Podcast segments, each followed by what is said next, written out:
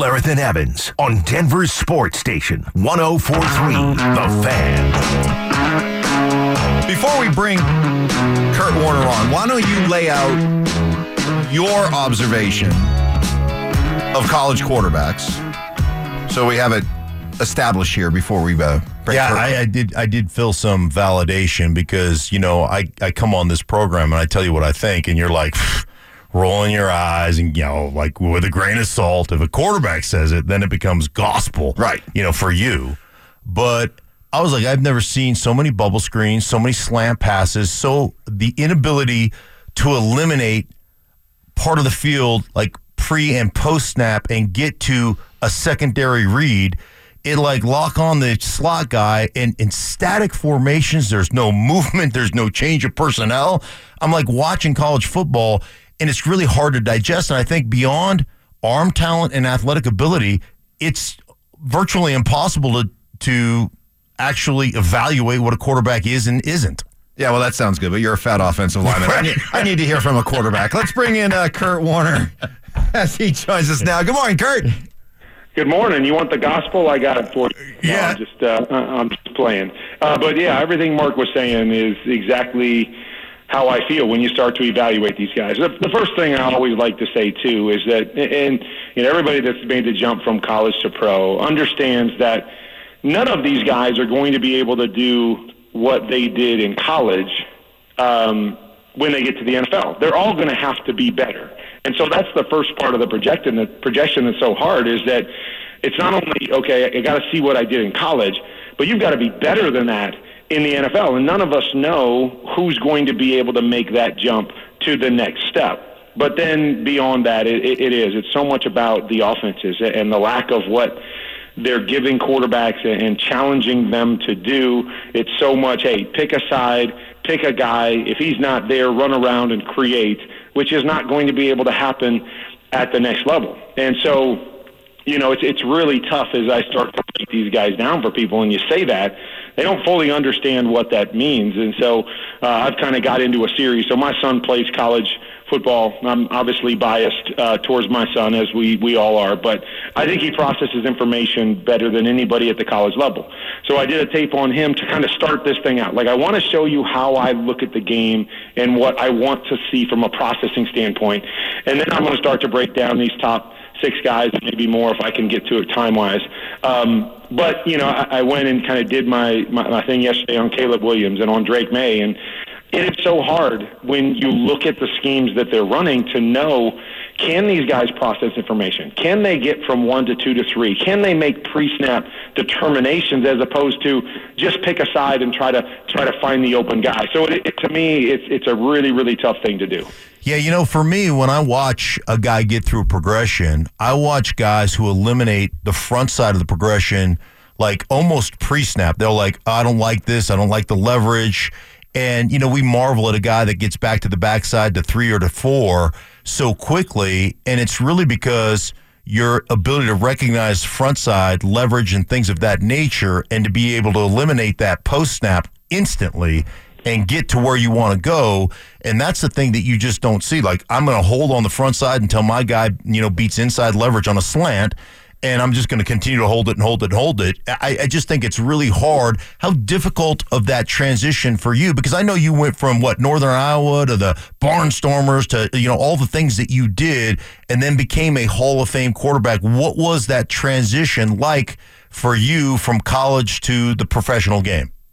Well, and let me just say this, Mark. They don't even have plays that are dictated that way. You know, when I was watching Caleb Williams, it was almost like we're going to run mirrored concepts on both Yes. sides. So it's not like, hey, start here or eliminate this and then get to that. It was more just, hey, pick a side.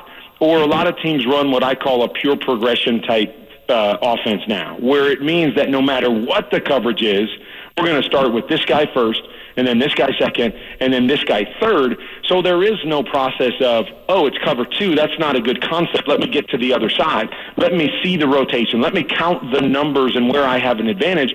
So that's not even in play with a lot of these quarterbacks and what they're you know what they're doing offensively. Now, let me just make one caveat before I, I get into your question, Mark. Is that you know Patrick Mahomes when he came out and was at Texas Tech, you know I had a lot of the same questions with Patrick Mahomes. Is that okay? I'm seeing him throw a slant into the third window. Like nobody throws a slant in the third window. That's that's just a guy standing back there going, okay, I'm going to throw it to this guy no matter what, and I'm just finding a window for him. Uh, you know, the technique had some technique issues that that gave him problems in college, and then you get to the NFL, and it didn't take me long when he was there to go, okay, he has ability that I didn't see in college uh, in his ability to process and see things, you know, pre-snap and post-snap. C.J. Stroud, another one, really good college quarterback. Don't get me wrong, but they played more of a, a long game. You know, it was more drop back, push the ball down the field, all translatable throws.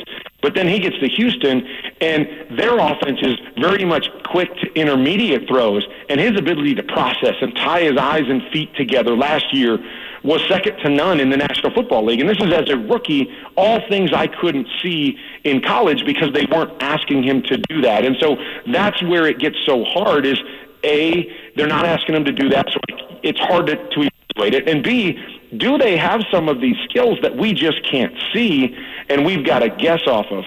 Back to your question on, on my transition, the one thing that I will say is no matter where I was playing, whether it was Northern Iowa or whether I played in arena football or in Europe, uh, I played the game the same way, and it was about the things we're talking about: processing, understanding concepts, you know, coverages, what I was seeing, who I was getting my eyes on, how to process and, and get through my progressions quickly, anticipation, letting the ball go because I was able to to get find those defenders and lay the ball out there, which is something you don't see a lot in college. A lot of you know anticipatory throws. A lot of it is oh, I got to see him come open, and then I have to rip it how does that work in the NFL when these guys are so good? They're open for a split second. If you don't hit them, now the defender's there. And so I was at least doing that, even though, you know, I was doing it in different places. I was at least doing that. So when I got to the NFL and was asked to do that, it was something that I was very, very good at. Um, whereas these guys haven't been doing it as much in college. So, what is that transition like? Can they do that at the next level? Busy with Hall of Famer Kurt Warner. So, Kurt, then, if it if this transition is difficult, should we be taking a closer look? Should we be more interested, intrigued in some of these young quarterbacks who came into the league, struggled, and now maybe two, three years into their career might be ready to take off? Mark is a, a big proponent of Sam Darnold along those lines of thinking. How about you? Well, I mean, you know, I think we see guys like a Jordan Love. You know, in college, he was kind of up and down as well. You know, when you saw him come out, he threw a lot of interceptions, made a lot of questionable decisions. You saw the talent to go with it. But, okay, how's that going to translate to the NFL. Now he gets a chance to sit for a few years behind Aaron Rodgers, and he comes in and has an unbelievable season, and then just gets better and better as he plays more. You know, Sam Darnold gets kind of thrown into the mix, and he's thrown into some tough situations, and I never saw that from him. I've seen moments from Sam, but I've never seen consistency from Sam. Is that because he was thrown in and he's trying, you know, to swim upstream because he wasn't ready? You know, how about Justin Fields? Here's another one, which is such a tough situation because I don't think he was ready to be asked to do what Chicago wanted him to do. Yet he was still thrown in there and had to play. So now he's had different coordinators, he's had different pieces around him. He's trying to muddle through it and figure out how do I have success at this level. And, you know, and again, depending on how you look at it, you can say he's had a level of success uh, at this level, but he hasn't shown the consistency to be able to read and play and get the ball out on time. And so now you sit here and, and he's, whatever, four years in, um, you know, at this point, are going to be going into his fourth year, and we're sitting here going, okay, do we pay him and keep him? Do we let him go? Do we have any idea who he is? Because we threw him in and he didn't get a chance to put his best foot forward right off the bat, and we've got to make an assessment on him. So it's so different from when Mark and I were in the league, where a lot of guys came in and sat for a year or two, and you know had to learn the ropes of of the situation you know, then we could find out what they are. So many of these guys are thrown in and thrown into bad situations, and they never get a chance, I don't think, to develop and be ready actually asked to play. Top three quarterbacks in the league that you like to watch. Oh man, I mean Patrick's obviously number one, mm-hmm. and again, it's to me, it's, it's as Mark. mentally as physically. Everybody falls in love with the physical. I love the mental side of it. Um, the next guy for me would be Joe Burrow. Uh, again, because he plays the game the way that I play the game, and so I, I like to see the game from that perspective and through those eyes. I mean, I think he's as good as anybody at seeing information and processing it and getting the ball out and playing with accuracy.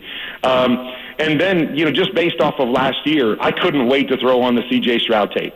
You know, his ability to connect his technique to his eyes, to see it. He was an effortless thrower. Uh, those were the three guys that, that I look at. And again, you know, probably biased because I like to, to watch guys play the game. I love to watch Lamar. I love to watch Josh. Those kind of guys play as well. Um, but those guys, because they played the game, they play the game more similarly to how I did. So that's how I would like to watch tape.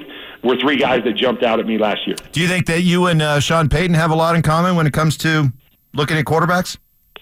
uh, I, well, I mean, just knowing what he did with Drew Brees, because again, Drew Brees was probably the guy that I would liken to the way that I played uh, as much as anybody over the years.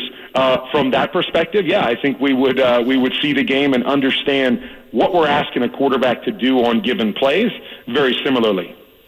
One of my favorite guys to talk to who has become a friend is Mike Martz. And um, I love the way he sees football, and he's got some snark to him that I really appreciate. yeah, he's got a little of that too. A little yeah. of that too. Kurt, man, it's always great catching up, buddy. Thank you so much for popping on. We appreciate you. You got it.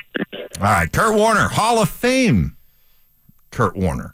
Uh, joining us right there on the Johnson Auto What a great story. Hotline. What a oh, great. You could make a movie out of it. Yeah. They should. Uh, coming up, George Paton talking at the scouting combine in Indianapolis. He just spoke recently. We'll hear from George coming up next.